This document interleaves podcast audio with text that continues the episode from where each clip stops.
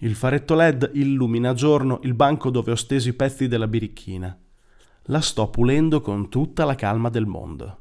Una lucidata lenta con il panno in microfibra, una scovolata alla canna. Controllo le viti una ad una per accertarmi che siano ben tirate, ma non troppo. Un piccolo monitor piatto mostra l'ultimo stream che sto seguendo. Sfilata di moda amatoriale. C'è tanto di quel porno online che ci sono giorni in cui trovo più eccitante vedere degli abiti. Più sono vestite, più mi piacciono. È come se fossi tornato a farmi le seghe su Postal Market. Intanto tengo lo stereo acceso. Dalla libreria digitale sto pescando a caso pezzi con tag languido Sembra che mi stia scopando il fucile. Mi meritavo un momento di relax. Stanotte devo ritornare in azione. Mentre controllo il meccanismo di piega del calcio, penso a lei, al giorno che l'ho trovata. Non è del tutto vero. Spesso ho la sensazione che sia stata lei a trovarmi, come se fosse destino. Ricordo la vecchia casa di campagna che stavamo ristrutturando. Pareva più un castello che una fattoria era circondata interamente da fienili e baracche diroccate, disposte come mura tutte intorno alla struttura principale. I tetti stuccati, il camino rinascimentale. Tutto lasciava intendere che quel luogo fosse stato abbandonato da secoli. Noi dovevamo trasformarlo in una stecca di appartamenti. Morto il vecchissimo proprietario, il palazzo era finito all'asta.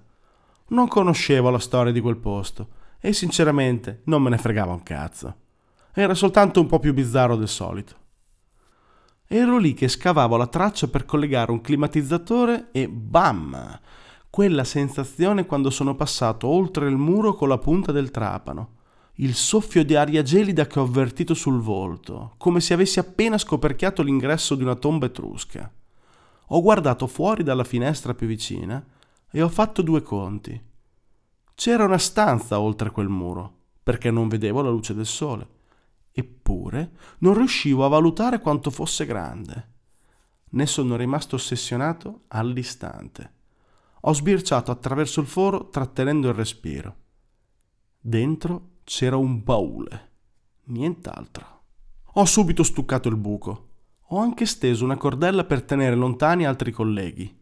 Ho finito il mio turno, mi sono mosso come se non fosse successo niente, ma stavo malissimo, ero divorato dalla curiosità.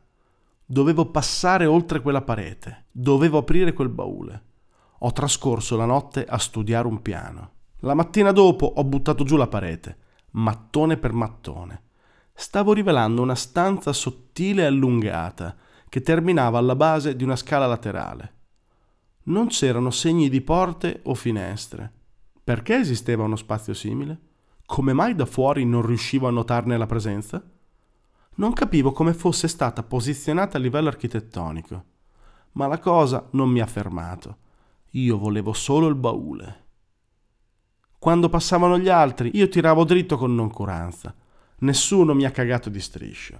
Appena sono stato in grado di far scivolare fuori il baule, l'ho caricato su un carrello e l'ho coperto con delle macerie fresche e via, subito alla discarica. Ero teso come una corda. Ho detto a tutti di non stare bene e sono volato a casa con il mio tesoro. Cosa avevo trovato? Vecchie cianfrusaglie? Qualche memorabilia militare? Quella era una zona di fronte durante la seconda guerra. Forse si trattava di roba nazista, oppure un bottino nascosto dai partigiani.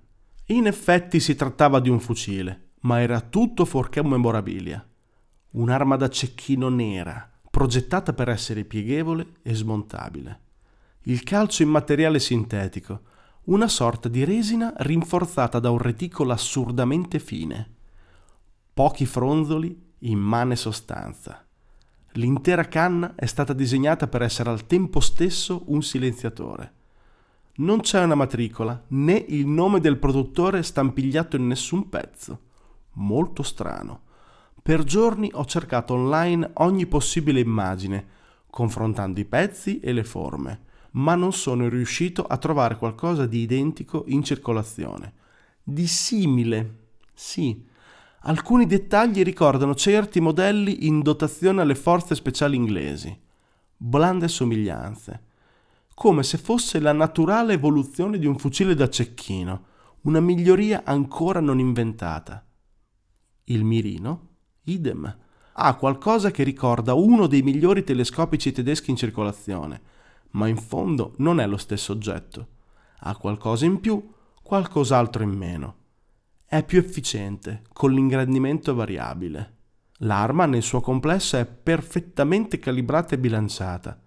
Mostra soluzioni tecniche che non hanno precedenti, come la capacità di non perdere mai lo zero, oppure il silenziatore iperefficace. Chi può aver progettato qualcosa del genere? Dopo aver spulciato ogni catalogo, ogni database militare o civile esistente, ho lasciato perdere accettando le cose come stavano. Quello era un fucile speciale, del tutto fuori contesto, con caratteristiche che lo rendevano unico nel suo genere e che solo io avrei potuto trovare. Era lì per me, che mi aspettava.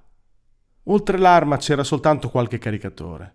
Speravo di trovare almeno un biglietto che spiegasse qualcosa del suo passato, delle sue origini.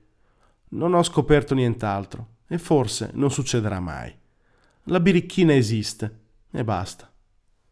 Da quel giorno la mia vita è cambiata drasticamente. Appare una notifica sullo schermo. È l'ultimo stream condiviso dalla polizia.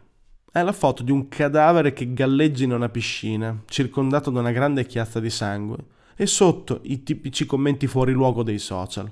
Prese per il culo, trollate di cattivo gusto. Bella foto però.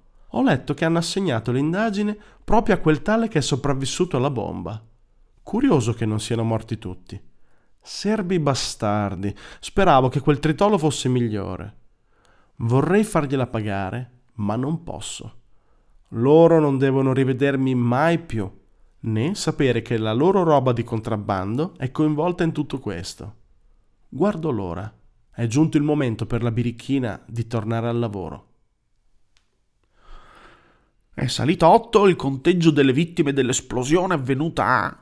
La radiolina perde metà delle parole, fra un fruscio e un vuoto di frequenza. Sono costretto ad ascoltare il radiogiornale governativo, un residuato del secolo scorso attivo solo perché è impossibile licenziare chi ancora ci lavora. Ormai tutte le radio sono 100% digitali e in abbonamento, cosa che decisamente non mi va a genio. Mi devo accontentare di questa merda. Tutti i partiti hanno espresso in coro il massimo sdegno per il terribile atto di terrorismo perpetrato da uno squallido ispiratore d'odio, simbolo scellerato del più bieco disprezzo per l'ordine e l'autorità. Ah, parolai, pifferai, non sapete niente, nemmeno vi sforzate di capire. Perché non dite le cose come stanno, eh? Testa di minchia, smetti di romperci i coglioni. È questo che pensate, eh? Allora ditelo. Nelle parole dello speaker sento soltanto una gran voglia di non essere lì. Nessuna emozione, nessuna empatia. Bah, mi stupisce. Ci sono evidenze concrete che l'attentatore sia lo stesso dell'omicidio avvenuto pochi giorni dopo nel centro benessere di Mollo un colpo alla radio sperando che torni a prendere. Uh, ancora ignoto il movente. Oh, finalmente qualcosa di vero lo sai dire. Non avete capito un cazzo. Bene, siamo in linea. Passiamo alla lettura degli ultimi stream di tendenza. Il 48% dei commenti raccolti in rete esprime sdegno per l'accaduto. Si parla in maniera preponderante di terrorismo a sfondo religioso, forse in risposta alle recenti azioni del governo in Africa centrale. Uno sconcertante 30% degli stream più condivisi riportano commenti positivi. Passiamo la linea al sociologo ufficiale del governo per l'analisi di questi dati. Il sociologo, Dio. Quello che mi stupisce è l'assenza di clamore. Me l'aspettavo, dopo tutto era anche previsto dal piano. Però non riesco a farci l'abitudine. In cuor mio speravo in ondate di sdegno nelle piazze, cortei, fiaccolate o chissà quale altra puttanata. Per ora a nessuno frega una beata mazza di quello che sta succedendo. Sono morti dei politici, eh, che sarà mai? Tutti ne parlano, non è una questione di censura, è che appunto tutti ne parlano, ognuno a proprio modo. La visione comune si riassume in miliardi di diverse opinioni, condivise e poi scartate dalla pletora di lurker che intasano la rete. Meglio lasciar perdere questi discorsi. mi fanno salire il sangue al cervello. Spengo la radiolina e intasco gli auricolari. Sono ormai quasi arrivato al posto prescelto. È una sera fresca, perfetta per una passeggiata. Do un colpetto al borsone da palestra che porta a tracolla. Ho tutto pronto. Il cagnetto tira il guinzaglio elastico. Mollo un po' per permettergli di farsi una sana pisciata sul copertone di un veicolo elettrico parcheggiato a lato della strada. È una brava bestia. Peccato che debba riportarla al canile domani. Poteva forse tornarmi utile in futuro, ma il suo ruolo di copertura ormai è quasi giunto al termine. Indosso una tuta di cotone color cemento, cappuccio in testa e sneaker da corsa ai piedi. Sono soltanto uno dei tanti scoppiati che ha appena finito la propria routine ginnica serale. Poco lontano da me brilla l'insegna al neon di un grande centro fitness. La osservo mentre attendo che il cane finisca di defecare una striscia molle proprio a ridosso della portiera del guidatore. Me ne vado più che soddisfatto. Il quartiere non è dei migliori. Periferia dura e buia, intervallata da sprazzi radi di lampioni dispersi in strade vuote, capannoni in abbandono ed erbacce ai lati. Le poche attività aperte oltre alla palestra sono un kebabaro e un forno industriale. Cambio direzione verso la schiera di case popolari che giganteggia nella notte. Un ecomostro di piloni e finestre tutte uguali. Nel parcheggio scorgo un gruppetto nascosto nell'ombra. Vedo il lampeggiare ritmico di una brace accesa. Stanno fumando. Uno di loro nota il cane spuntare da dietro le ruote dell'auto e tira un breve fischio. Io non alzo lo sguardo. Tengo la testa bassa e sopprimo ogni traccia della mia presenza. E voilà! come al solito funziona. Si disinteressano di me e del mio cane, lasciandomi libero di sfilare via. Il bello di questi posti è che le telecamere non funzionano da anni, il risultato di un sano vandalismo perpetrato con assidua meticolosità. Mi infilo a passo svelto su una rampa di scale che porta fino in cima al palazzo più esterno del gruppo. Cammino nel buio quasi totale. Il cane zampetta inconsapevole sui gradini, girandosi di tanto in tanto per guardarmi. Sembra che si stia divertendo. La cosa mi fa un piacere inaspettato.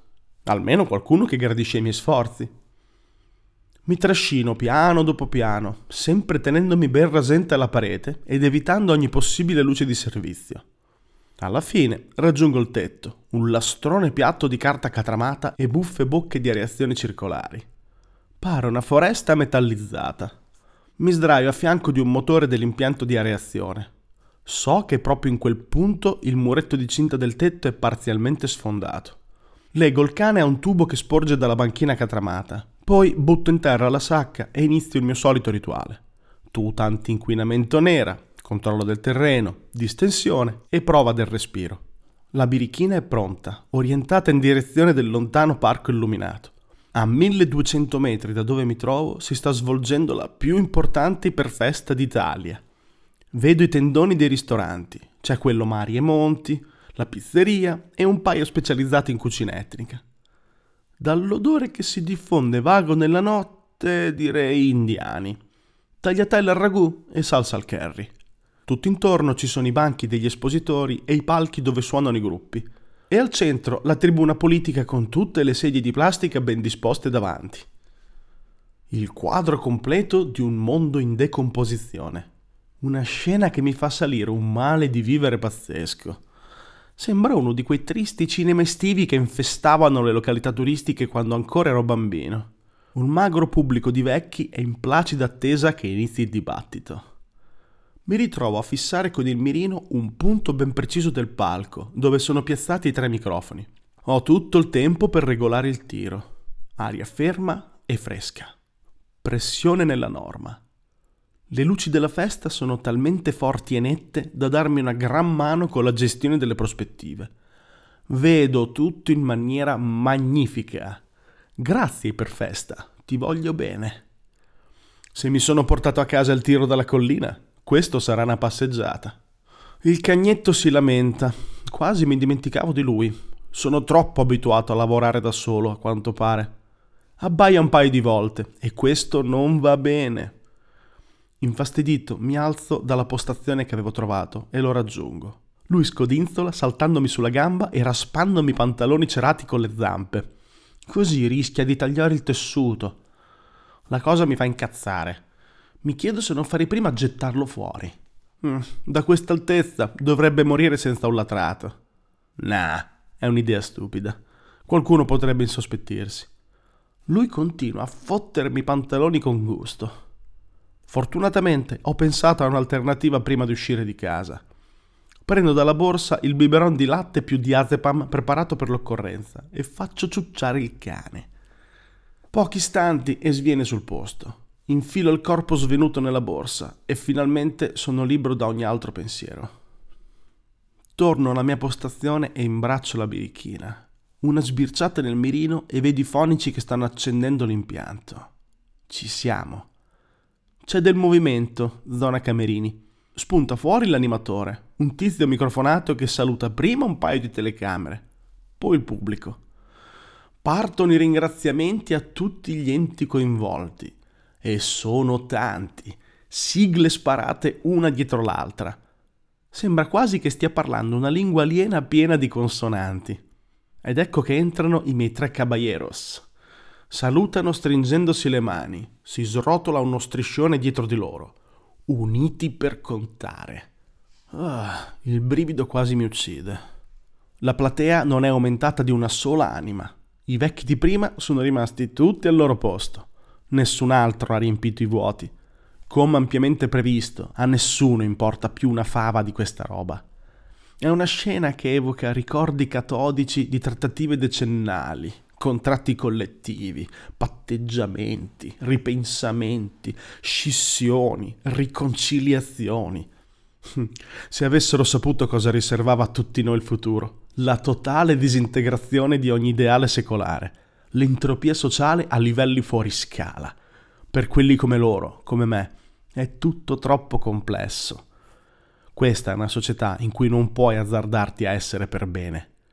Cazzo. A questo giro non vedo l'ora. Appena si piazzano davanti ai microfoni, inizio la conta. Sotto il ponte di Baracca c'è Pierin che fa la cacca.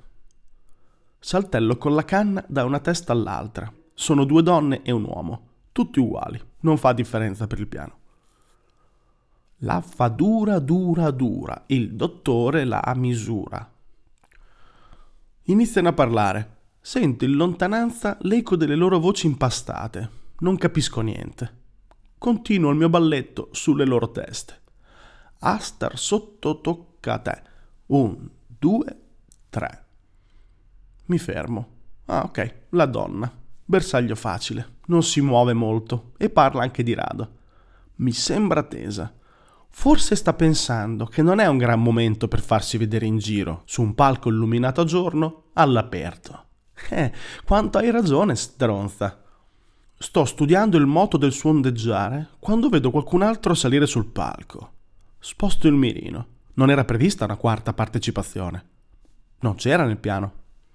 Perdo il respiro quando riconosco di chi si tratta. Il vicepresidente? Qui? Ora? No, c'è qualcosa che non va. Non ho notato la security. Impossibile, non dopo quello che ho fatto. Mmm, non mi piace. E se ci fossero ma non riuscissi a vederli? Il vicepresidente non è previsto nel piano. Però ucciderlo potrebbe facilitarmi di molto il lavoro. Cosa sta succedendo? Mm, ecco cosa succede a non potersi tenere informati in tempo reale. Forse ho perso l'ultimo stream dell'Iperfesta. Merda. Cosa faccio? Il vicepresidente è un bersaglio d'oro. Facilissimo. Anticiperei di molto il piano. Mm, ma non posso. Non è questa l'idea. Devo rispettarlo punto per punto. Le mie mani tirano per puntare la canna verso la sua fronte bianca e squadrata. Ma è un bersaglio a gambe aperte. Il mio cervello si sta spappolando nello sforzo di non premere il grilletto. Ti prego, birichina, donami il tuo zero. Chiudo gli occhi e mi stringo la birichina. Resto immobile. Muovo di un pelo la canna. Stendo lentamente il dito. Trattengo il fiato a palpebre serrate. Ma che cazzo sto facendo? Apro gli occhi e scrollo la testa. Oh, niente puttanate. Devo rispettare il piano. Se il vicepresidente è qui, così deve andare. Punto con tutta sicurezza la donna. Una aggiustatina, poi bom, tiro. Il telescopico mi dona l'impareggiabile inquadratura di un centro perfetto. Sento un improvviso silenzio crollare sul baccano in lontananza. L'intero palco si spegne. Osservo dal mirino. Sul palco si sono tutti raggelati sul posto. Per un attimo mi sembra di sbirciare dentro la stanza di una casa di bambole. Ok, fatto. Smonto il fucile e mi spoglio attentamente. Il cane è ancora svenuto.